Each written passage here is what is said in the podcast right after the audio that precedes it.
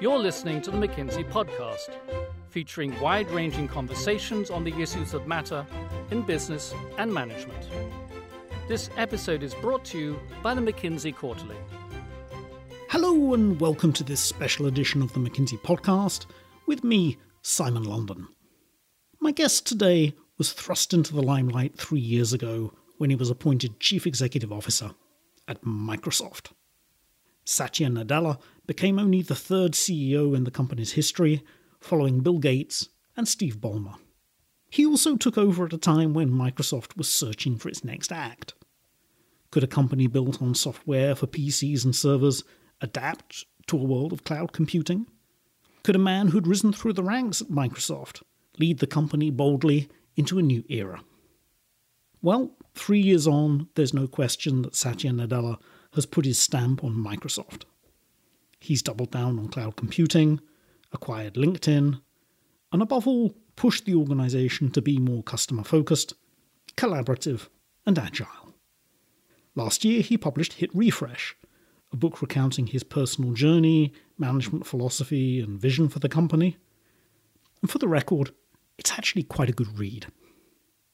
Recently, I was lucky enough to sit down with the man and asked him to delve a little deeper on what he's been doing to hit refresh on what remains one of the world's biggest and most influential tech companies.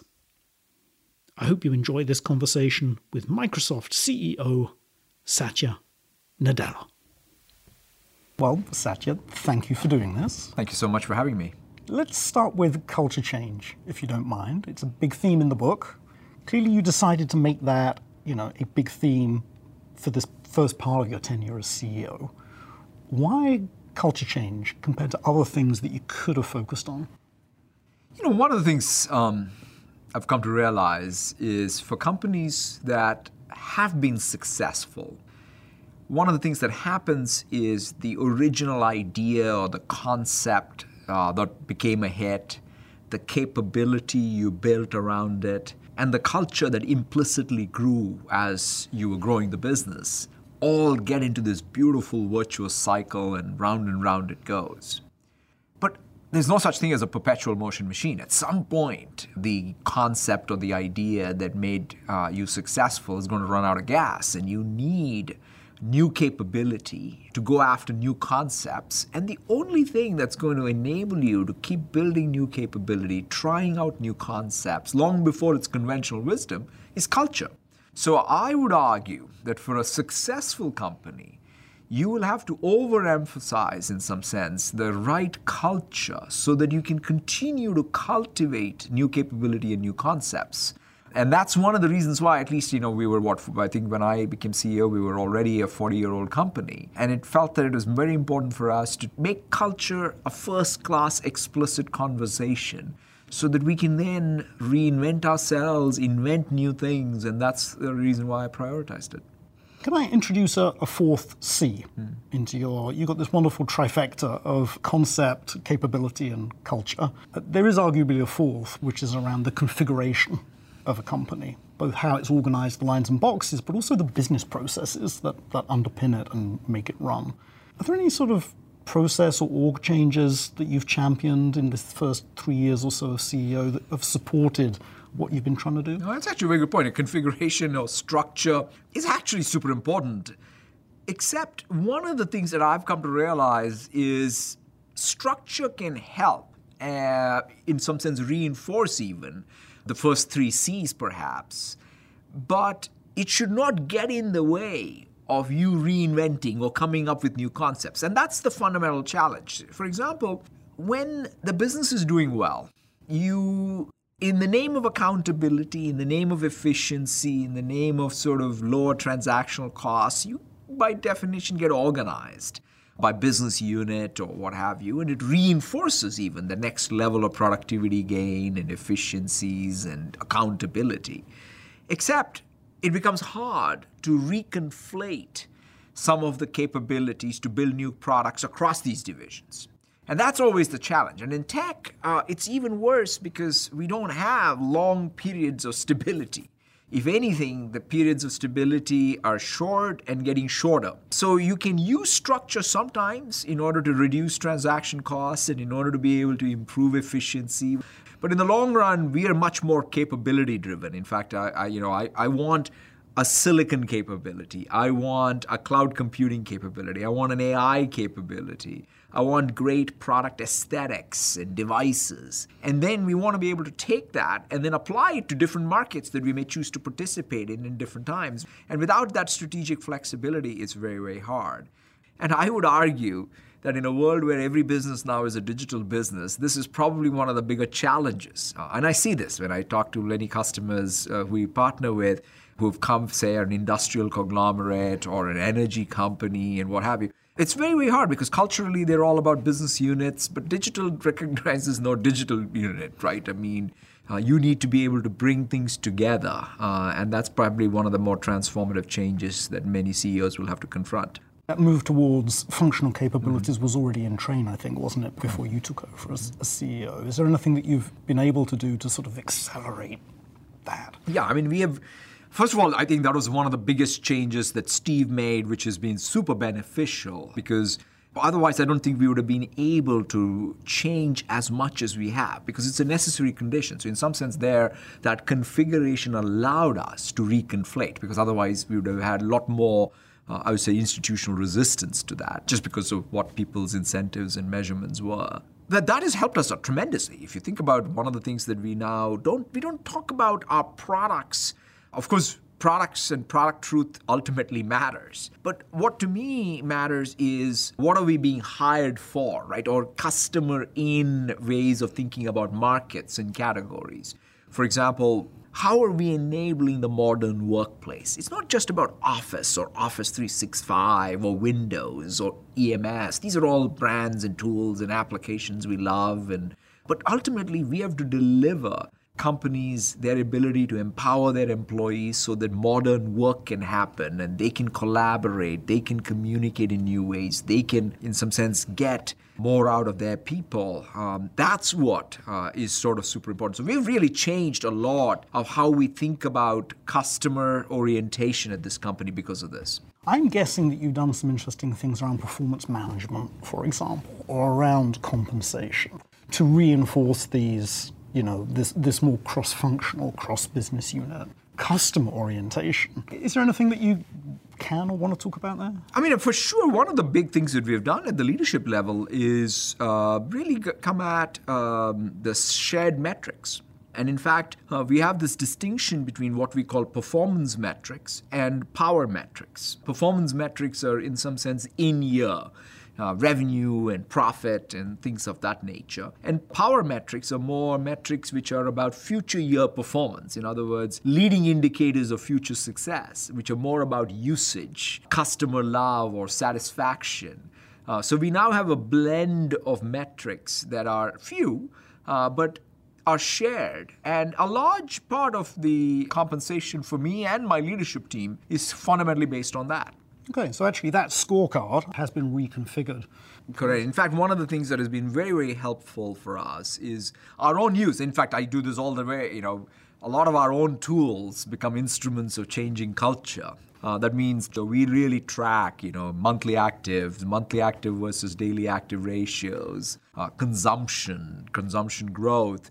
Uh, these are all the things that we measure as much as we measure any in quarter revenue or profit by segment. And these are all, are all the way go and are tied to compensation. Uh, we've also, for example, it's not just the leadership team in our field. Our sales culture has changed a lot because we have put a lot of uh, the sales compensation levers to also go from just the one time license or bookings to actual consumption, uh, which means it aligns us much better with our customers uh, and their success in using the products and getting benefits out of it.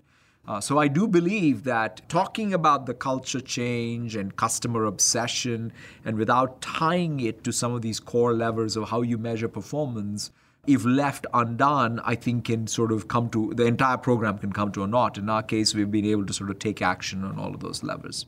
Yeah, it's about alignment. That's right. Ultimately, isn't it? That's absolutely um, right. And and that's some of the metrics you're describing there. It's almost like the these are empathy metrics. in a way. I mean, you've, you've talked quite a lot about the, the need for a culture of greater empathy, because it's only through empathy that you can really understand the sort of unmet needs of, of customers. But some of these forward looking metrics, they're sort of metrics of are these products getting traction? Do customers love them? Are they using them? That's correct. All of us are human, ultimately. And when you think about culture is all about business and metrics and scorecards and what have you, uh, you can get a lot, uh, but it just doesn't invoke, uh, I think, uh, what is that real innate capability that we all have. Because work is such a large part of what we do in life that if it was only about achieving some scorecard metrics, I don't think that that would be enough of a deep meaning for us. So that's why, like, the reason why I talk about empathy is I believe this is the leading indicator of success, which is Look, innovation comes only because you are able to meet unmet, unarticulated needs. That comes from a deep sense of capability you have, which in many cases, in, in all cases, is innate. That is empathy. But you can't sort of go to work and say, turn on the empathy button. Your life's experience will give you that passion, understanding for a particular customer, a particular use case, and how you can then connect that to your work is what we want to invoke in the 100,000 people who work at Microsoft. So I like to emphasize that. And then, of course, there are all these metrics, which are real compensation drivers, which, as you pointed out, do relate to this. But I don't think if I and I don't know some behavioral economist somewhere will I'm sure win a Nobel Prize by figuring this out. But I don't think we make decisions thinking that these two things are connected. We as humans are not. We have we're we all have bounded rationality, as Herbert Simon would say, and so therefore it might in theory be correct, but in practice none of us make these decisions thinking of this as connected. And presumably, I mean, part of that is around talent as well if you want to attract the very best people in some of these really competitive fields, they want to go to work feeling and knowing that they're doing something for a purpose, right? It can't just be about the extrinsic motivation of the paycheck because they could pick that up in any number of different places. That is absolutely one of the key things, which is I feel like just individuals, companies have an identity, and that's why I talk about it even as a soul. And it's that collective purpose that this company represents. For example, in Microsoft, we talk about our mission as being empowering people and organizations all over the planet to achieve more. And every one of those words, for me, telegraphs that soul. Right? It's, it's, we think about people and institutions people build that are going to outlast them as a first class software construct. We think about this globally. I mean, in fact, I'm a product of that, if you will we think not about the technology we create, it is about the technology others create using what we create. I mean, whether it's a student writing uh, a term paper, or a small business becoming more productive, or a developer writing the next world changing application, we think about creating tools for other technologists that's why you join Microsoft. In fact, I tell college kids whom I'm trying to interview and join, and when they say, hey, we have a couple of different offers, how, why should I join Microsoft? I say, look, simple. If you want to be cool, go join somebody else. If you want to make others cool, come join Microsoft. That's the test. What's your self image? Uh, what is it that you want to do? And I'll t- go one step further.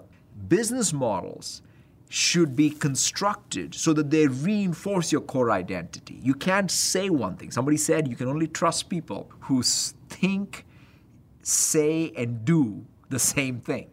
And I think you can only trust companies that you know uh, are do, thinking, saying, and doing the same thing. That's the consistency that you need. Pivot and talk a little bit about artificial intelligence. And what advice do you give to executives that you talk to about how to leverage AI in their businesses? I believe AI is one of the more defining uh, technologies of our time. I am most excited, for example, in the AI technologies helping with inclusivity. Uh, for example, in the latest release of Windows, we have something called eye gaze, uh, which allows anybody who is suffering from ALS to be able to type just with their gaze. We have learning tools inside a Word and OneNote that allow anyone with dyslexia to improve their reading. It's powerful stuff, yeah. and it's a very practical way for you to deploy uh, some of these tools so that more people in your workforce can fully participate. I think which is important. there's no question that the automation and the efficiencies of automation, for example, you go to support.microsoft.com, it's a bot. It's a very, very smart. It uses some of the latest techniques of reinforcement learning to answer questions that customers may have.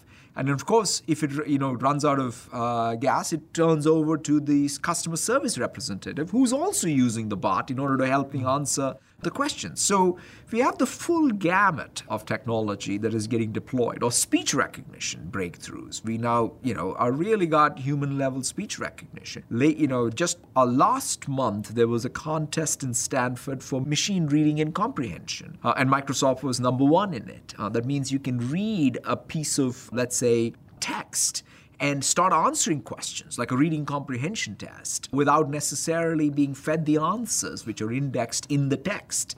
That's real Turing test stuff, it, isn't it? It's it? absolutely. I mean, really and so yeah. the advances are fairly enormous and they will lead to productivity gain broadly. And so therefore every CEO, every executive needs to be thinking about how can I get, because of AI, more analytical power or predictive power inside of my business process or organization. That's really ultimately what needs to be the translation of the AI capability to productivity. Is there something around the IT configuration as well and, and the sort of IT capabilities you need, but also the kind of back-end systems I, that you need? I mean, I would say there are two big considerations. One of the other fundamental things is there's no way to create AI if you don't have data.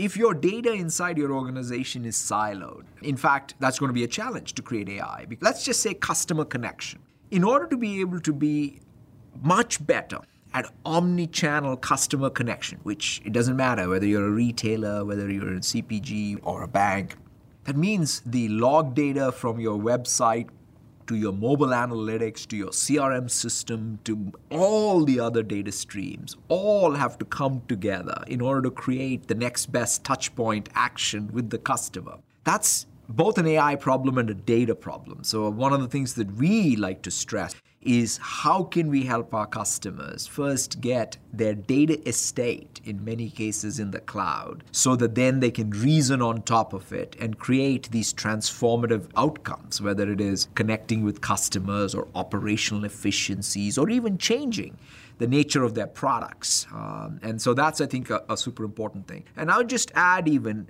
trust is going to be of paramount importance, not just the security side of it, right? Uh, because that itself is a big piece. It's also the trust of business model. Uh, you need to pick partners who are going to then help you with your capability building, whose interests are aligned with your interests long term. And that I think is a very, very important piece uh, of the puzzle. Behind the question, partly as well, of what's your advice to other CEOs, is if you're a senior exec at a, at a big industrial company, for example, there are a lot of different potential use cases and places that you could deploy AI.